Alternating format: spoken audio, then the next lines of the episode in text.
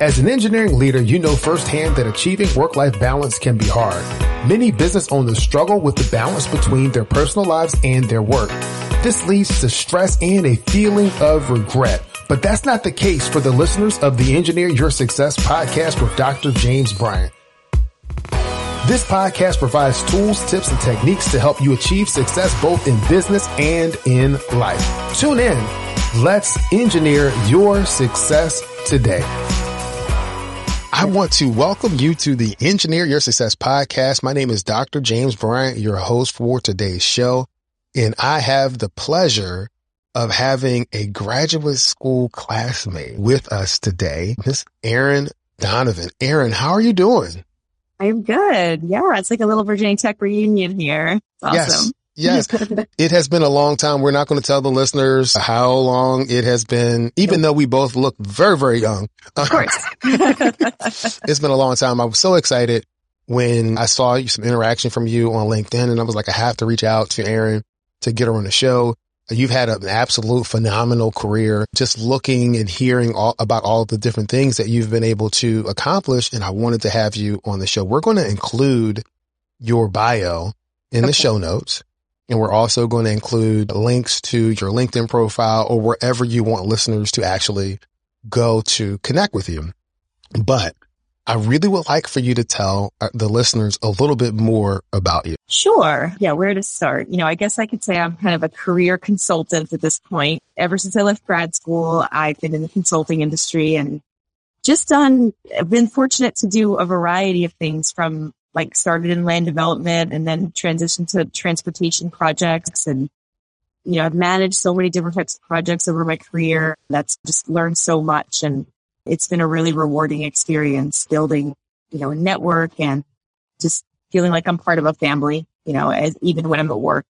And, you know, speaking of family, also building a family, married to my high school sweetheart and we stayed together through college and, and both went to Virginia Tech and graduated from there. And then have two kids, one in college, which is crazy, and one who's just graduated high school. So definitely feeling, feeling that age, but it's been a wonderful experience raising them and seeing them develop into adults. And I've got one in engineering school. So I, I oh, cool. kind of succeeded there with the math and science brain and hopefully cultivating the engineering profession a little bit more with one, at least one of my children. Oh, that, so, that is cool. So you guys yeah. are soon to be empty nesters.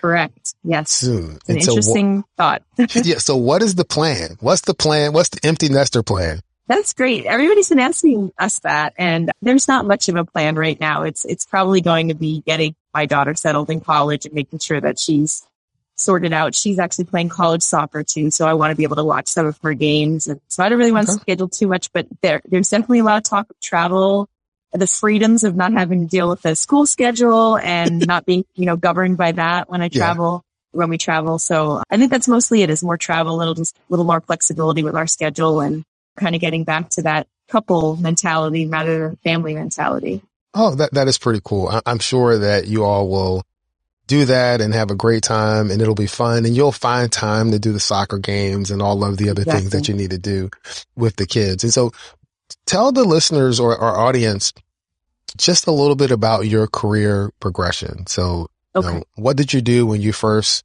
graduated from Virginia Tech? Yeah, I mean, so I actually wanted to stay in Black. In the, I graduated from Virginia Tech with my master's degree, and I wanted to stay in the Blacksburg area because my husband, or at the time, fiance was finishing up his his PhD. Mm-hmm. So the choices were a little bit limited. It's a small place. There aren't that many places to work if you're not working for the university. But I was fortunate to get a job with a small consulting firm, Anderson Associates, who a lot of civil and a lot of Virginia Tech grads have gone through A and A Anderson Associates at some point. They're not that, they've been rebought, they've been bought now, a company called Hurt Proffitt, but Ken Anderson trained a lot of, a lot of engineers, a lot of civil engineers.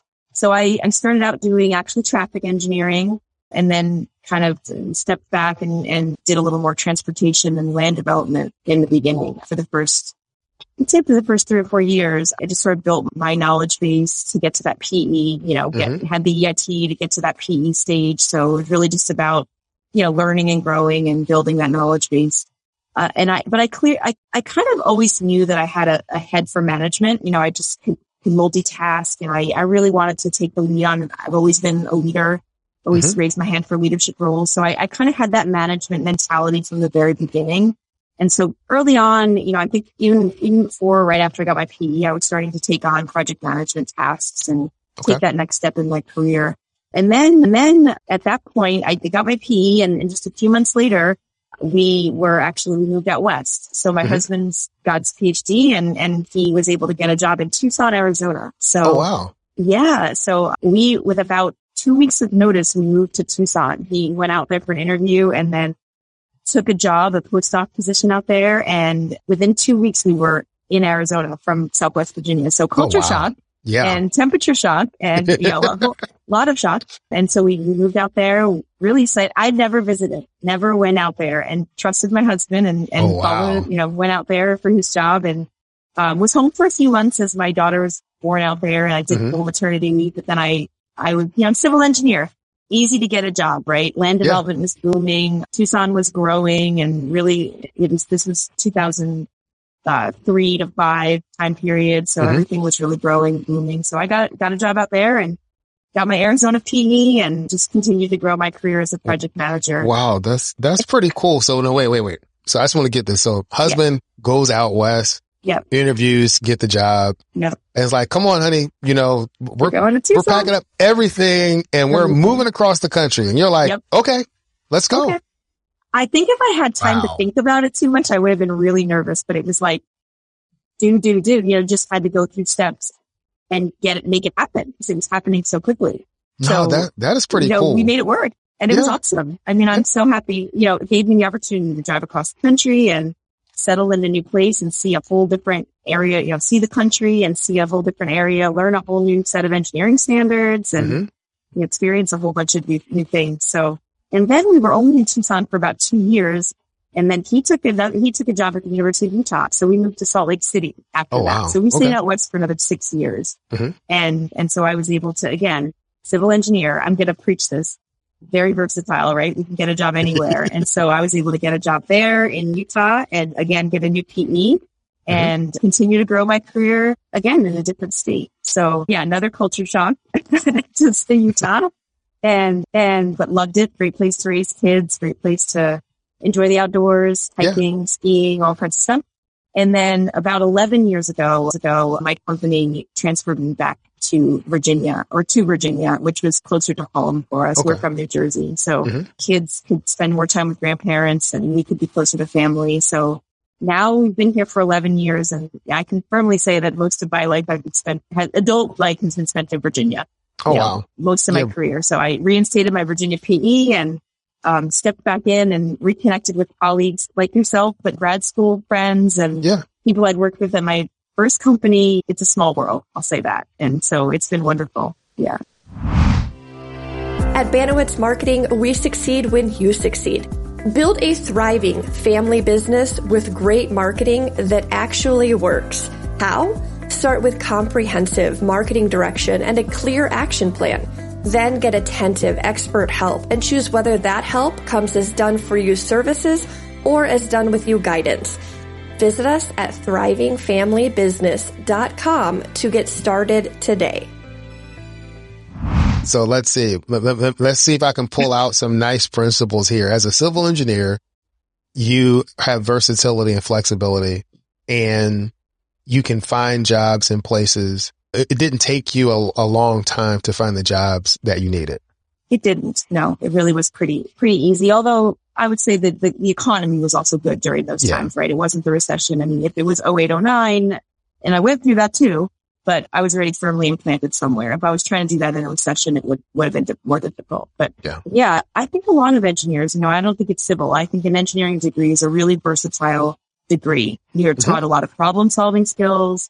You know, I, I think it, it just gives you a good base, a good foundation for a career, whether you do engineering or not. So I would preach that to all the, when I go to career fairs, I just, I say that, you know, I just say, get that good base, learn to work in teams, which is really such a huge part of what we do. Yes. When you're in the real world. Yeah. That working in teams is definitely what we do in the real world. One of the classmates that I had from North Carolina A&T, I did an interview with her and one of her, she's doing marketing stuff now, marketing consultant and does some career coaching, coaching. But you know, one of the things people were like, well, do you still identify yourself as an engineer? And she's like, yes, I engineer all day long right. because of the problem solving skills that you learn as you're going through the curriculum and as you're working in teams, whether it's your senior project, your design project, you really start to focus in on some of those skills that you need for life and some of the skills that you need to, to be successful in your career. One of the things you mentioned earlier is that you've always had a mind for kind of management and project management and you were looking for those opportunities. You know, what were some of the biggest challenges that you faced early on in your career? I would say I did face challenges with some of the stereotypes I think that apply to women in engineering, mm-hmm. honestly. Mm-hmm. I mean, I've looked back on it and probably realized it more, but I, you know, it, it is still a very male dominated industry, unfortunately. And I think because of where I was in life at points, I was cast over for promotions and I had to fight for myself. Okay. And one, one in particular where I still to this day am friends with this person who did this to me, but there was an assumption made that I didn't want some position because A, I was pregnant, B, I might be moving away, but I didn't feel that was fair. And mm-hmm. I went over and I said, I went over to the top of the company and said, I deserve this. I've worked for this. I deserve a position in project management and I don't accept that I'm not going to get that. And you have to fight for yourself. You have oh, to stand wow. up for, and you're the only one who's going to come up and speak up for yourself. Yes. So I did that and I was given a position. They found a position for me. And luckily they helped me out and gave me that opportunity. But you, the answer is always no if you don't ask and you Ooh. have to fight for yourself. Ooh, so, I love it. The answer is always no if you do not ask. Yeah. And I preach that all the time because you don't know what that answer is going to be. So you might as well ask. And, you know, nobody's going to say, Oh, wait, you know, Erin didn't get this, but you've got to, you know, I had to go and, and speak up for myself. So several times, like I think several points in my career when I wasn't happy with what I was doing, either working on technically or with what position I was in, I, I just spoke up. I mean, now I think I learned that in grad school, to be honest with you, James. You know, it, I'll say, you know, you need that work-life balance, right? And that was one of yes. the first examples where I could have been pulled into that out of whack work-life balance yes. where the work was more than the life. Yes. And I had to speak up for myself even then and say, nope, I'm going to stay, stand my ground. Yep. I want to finish this master's degree and I want to go on to life, right? Yep. So yep. I really feel like I learned that early on and probably through my childhood. It came from, you know, life experiences, just watching other, other families do that. But yeah, I, I would say that was kind of a big challenge that I faced early on in my career and it kind of taught me that, that I need to, to advocate for myself. Yeah, that's, that's great being able to advocate for yourself and understanding that and not being afraid to stand up for yourself. Because there are a lot of people that are faced that may be faced with that situation and they're thinking, I don't want to say anything. No, they didn't mean it. They, you know, my opportunity will come. But sometimes the opportunity that you need and the one that's for you is the one that's right there right. for your asking. Right. And if you don't ask, the answer is always no. I love yeah, that. A good motto. yeah. yes, it is. That's what I was so. Always ask a lot of questions. Gotta ask questions. Yeah. You have to ask questions. You have to get clarification. You have to be able to see, you know, kind of what's the next step for you in your career and this company. What do you want to do? And you have to value yourself enough to ask. Right. If you don't value yourself, then you're not going to ask. So, so I can tell just by your response, you value yourself and your contribution you understood that you were a major contributor and that, as you said, quote unquote, I have worked for this opportunity. I have earned it. Right. And you guys can't take it away. Exactly. Yeah. No, I, I, think that's pretty, I, I, think that is phenomenal. So you, you advocated for the position, you started doing project management, you, you're yeah. moving, you started moving across the country, you're doing different things. You, you come back to DC and or the, the Northern Virginia area. Yeah. And it looks like as we're, as, as look at your career progression, you went from individual contributor to project manager to managing bigger projects and programs and having more people that you're responsible for.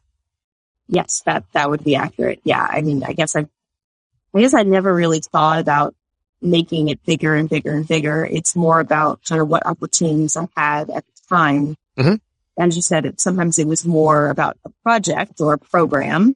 I would say example is like Silverline. I worked on the yeah. Silverline project for about five years, phase one and phase two, and it, you know, got to be at the opening of that. Pro- I mean, it's, it's, I'm proud of the projects I've worked on. You know, that's definitely one that I'm really proud of. But each time I've changed careers or, you know, I've, I've started to manage more people or larger pieces of organizations. Yeah. And I think as I've grown in my career, I've always also wanted to have more of a say in the company that I'm working for, be a part of the management team, the executive team. So be able to feel like I have control. I think for me, it is a little bit more about control over what's, what decisions are made, where the company's going. And so that, that's, you know, I think you asked about changes over the course of my career. You know, it's, it's more of maturing about progression. It's not necessarily wanting to conquer the world, but it's more about wanting to have a direct say in, you know, guiding a company and helping something grow. Yeah. As, you know, so that's, that's the maturation, I think, as I've gone along in my career. I want to invite you to the next unwebinar. What is an unwebinar? It's no slides, no sales pitch, just added value. These are small group discussions that are designed to really be two way conversations between you and myself where you can get insight and advice on the issues that you're dealing with today. The overall goal is to equip you with what you need so that you can win at work and at home. Understand you do not have to do it alone. Sign up for the next unwebinar today. You don't necessarily want to conquer the world, but you want to have a lot more agency and control over your world. Exactly. Meaning the, yeah. you know, the company that you work for, the decisions that are going to be made and more choices as you continue to exercise your agency.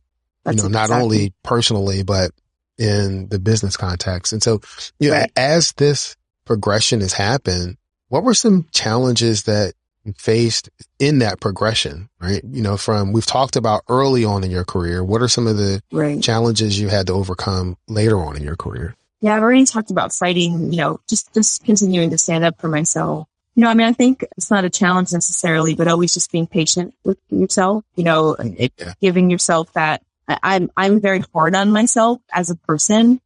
And so I think the biggest challenge to my career is probably me. You know, it's probably me being hard on myself. So somebody once told me, don't let perfection get in the way of good enough. And yes. I try to remember that as I, as I allow myself some you know, forgiveness because I'm always learning. I'm always growing and everybody is, right? If you stop, yes. then that's, that's a problem. So I feel like as long as like it can't be too hard on myself. Everybody's going to make mistakes and giving yourself that grace. It also shows you're human, right? Yes. I, I don't want to, I never want to be this leader that nobody feels like they can come talk to. I mean, I make mistakes just like anybody else and I've never, I'm always open to suggestions and trying to make sure that everybody's voice is heard. So trying to, I want them to feel comfortable coming to me for, with problems or concerns. And yeah. So admitting you make mistakes, it's a challenge for everybody. And for myself is just saying like, I made a mistake and, um, I can do better next time. Yeah. And so that throughout the course of my career, I think has just come up time and time again. It's, it's okay. You learn from it and grow and become a better person because of it. Yeah. I think when we hold ourselves accountable to our mistakes and just own them, I made the mistake. Now it's time to move on. Here are some steps that we're going to do that I'm going to take so that doesn't happen again, or I'm going to guard against that happening again to the best of my ability, but you have to own it. And one of the other things you talked about is just not being too hard on yourself is really being able to show yourself self compassion. And there's really power in that. It's not that you're giving yourself a pass, but you're not judging yourself and continuing that spiral downward because of the mistakes that you make. I always talk about an experience that I had with my son and he was, when he was much younger, he was really upset and he's, you know, oh, I'm stupid and I'm going to beat himself up and all kinds of things. And I'm like, whoa, whoa, whoa, whoa, whoa, what's going on? Well, dad, I knew I had to do this, but I didn't do it and I messed up. And so I'm so angry at myself. And so I says, so let me ask you, if this was your best friend, what would you tell them? Oh, if it was my best friend, I would tell them that it would be okay and that, that, that they can do better the next time and that everything's going to be okay. Tell the same thing to yourself. Perfect advice. yeah. And he's like, oh. oh, okay. but it's really that that is is kind of a picture, a micro picture of the power that self compassion can have, where you're not beating yourself up, but you're allowing yourself to make mistakes. You're taking actions to kind of limit th- that same mistake from happening again in the future, and you continue to move on. Yep. So it I, helps to have that alternative, somebody tell you that, but have people that you can go to to explain what's happening and have that advice from family, friends, mentors, whoever. Yeah, yeah, yeah. yeah. I, I think that is great. One of the other things that I noticed is that you've continued to provide service outside of your organization, like for the American Society of Civil Engineers, for the Transportation Research Board and other organizations. Tell us a little bit about your volunteer activities. Yeah, they, they're great in number. I think it's just, I like to raise my hand for things and no matter where I am, whether it's at work or personal or professional organizations, I just like to, I've always taken on leadership roles.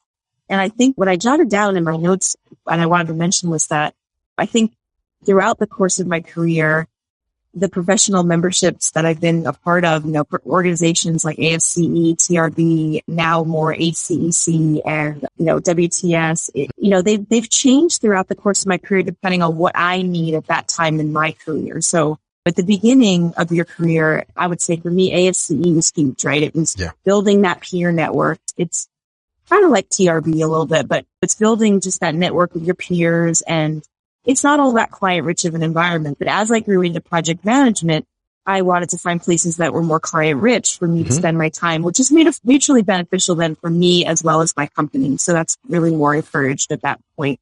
And so then that's advancing women in transportation near to my heart, but also a very client rich environment generally. Um, ACEC as well becomes for me a client rich environment now because as a sub consultant, small business, all the larger companies are my clients. Yeah. So it's a very client rich environment, but I don't do it for the new contracts or for, you know, for more work. I really do it because it's rewarding. I think what. I've realized more and more as I grow is that I just want to help others. You know, I just, my goal is really just helping people. Yeah. So, you know, by volunteering and helping the organization and fighting for causes, I mean, fighting for causes that affect the entire engineering industry. I'm helping my peers. I'm helping the industry move forward. And it's really become more about that for me as I volunteer and take leadership roles is just to help younger engineers, to help the industry. So I did mentoring as well as like scholarship committees and just trying to help help grow our industry in many ways. And I think that's what's been most rewarding for me as I've continued to take on those volunteer opportunities. I think that is great. And, and a few things that kind of jumps out at me is that you've been able to provide service to those organizations, but also leverage what you needed out of those organizations at the mm-hmm. time. So when you are building the peer network, you're leading in an organization that that's allowing you to do that.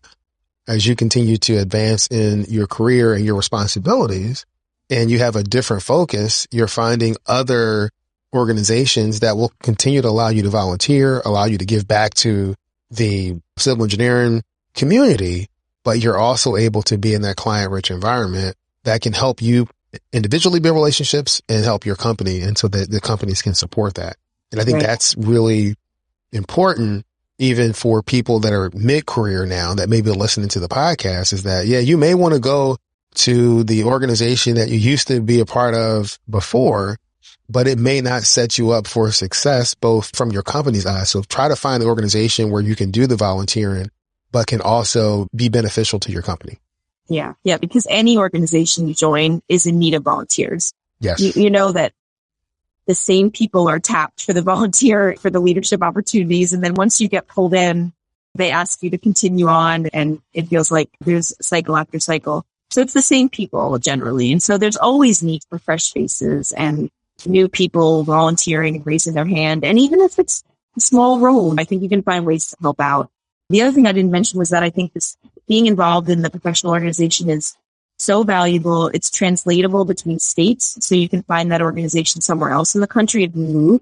Yeah. And it's also so important in hard times. And we may be coming up on a hard time again. We've been going through COVID. It's been a very difficult time, but coming up on maybe some more and more challenges with the economy.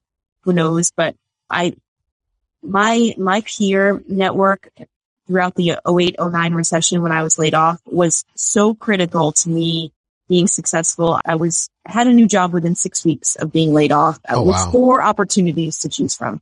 And that's because people were reaching out to me. I was the president of ASCE of the branch at the time that that happened. Mm-hmm. And I had people reaching out to me. I was reaching out, but they were also saying, where can we send your, re- give me your resume. I'll send it out and really just wanting to help. And so and that was not why I did it. It was Yeah. not why I was in a leadership role, but building that network, even though I'd been in that state just for a few years at the time, was so invaluable to me throughout a hard time. So you just never know when you're going to need to tap into it. And it's, it is a small world. It's a small industry and we treat each other like family. We do Yeah, really we care do. about each other and we step up to help each other out. And then I would do the same for another colleague who was in a hard Hey, this is James, and I'm here to help you win at work and at home. Let's connect. You can use the link in the show notes to schedule a complimentary session. We're going to walk through the steps that it's going to take for you to start thriving so you can engineer your success and live the life that you love. Come on, sign up today. Yeah. It's the investments that we make in those relationships, not to try to get necessarily a return, but it's just in your service and volunteering, your giving of yourself to the community. And when it, when you, when you are in need, then people give back in return. People know if you're in it, you know, for yourself, uh, you know, if you're leading things just because you want to lead versus that you want to serve. So I, you know, Erin, this has been a great interview, a great discussion. I'm going to look forward to kind of connecting with you even more aside from the podcast interviews. But the last question that I have for you, well, two questions. What notes did you jot down that you wanted to cover that you Ooh, didn't get a chance to cover? and it may fit within the last general questions. Do you have a few success principles that you've been able to follow that we haven't mentioned already that you would like to leave with our audience?